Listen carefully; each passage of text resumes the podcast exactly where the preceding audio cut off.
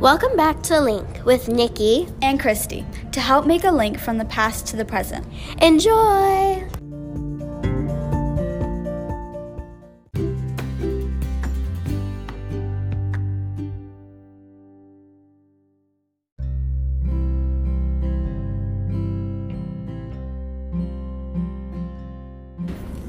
It's the year 1958. Mao has just claimed China as a communist country and has begun his reign as ruler. His new project, the Great Leap Forward, has just begun to a high success rate.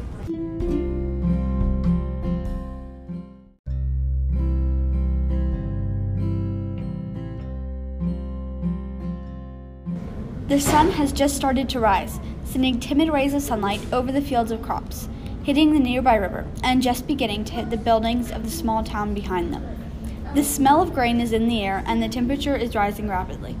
There's a faint outline of factories on the horizon, the signs of a new day of work.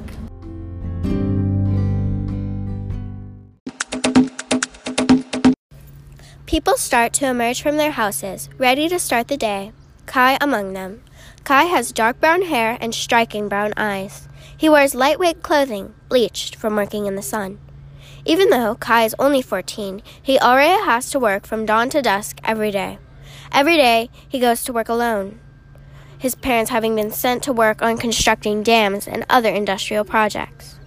The only family he has left is his younger sister Bo, who works planting seeds for new wheat in the field on the other side of town. It is always the same routine. He wakes up, has a little breakfast, and he and his sister will part ways. Then he will grab his matchet and go hacking his way through the tall wheat. It is backbreaking work.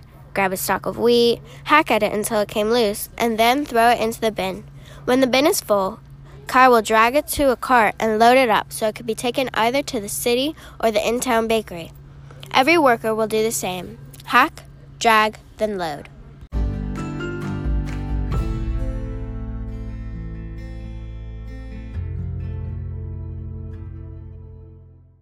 On the other side of town, Bo is busy planting seeds in the field. She has the same striking brown eyes as her older brother, but a lighter shade of brown hair, long and lengthy, which makes the hot sun even worse. The work isn't as brutal, but she is younger than Kai.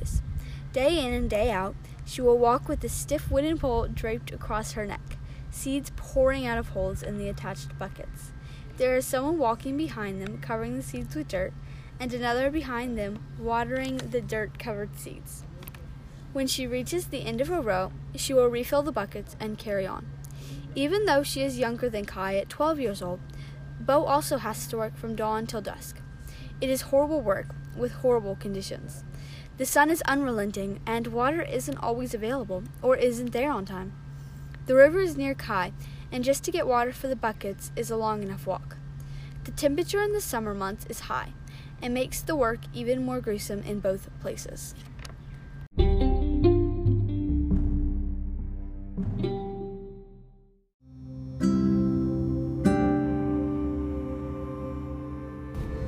Day after day, many people, including Kai and Bo, work hard to achieve Mao's goal to have their economy catch up with Great Britain in 15 years.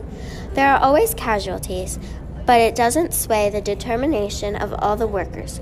But after a few days, famine strikes, and many people in the village were struck down. Kai and Bo are fine, but much more work is needed to be done, raising everyone's responsibilities.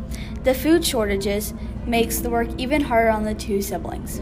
People start to call this period three hard years.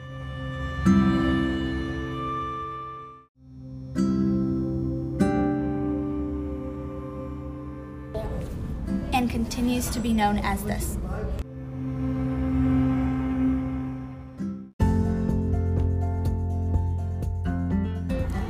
Thanks for listening to the Historics of the Great Leap Forward.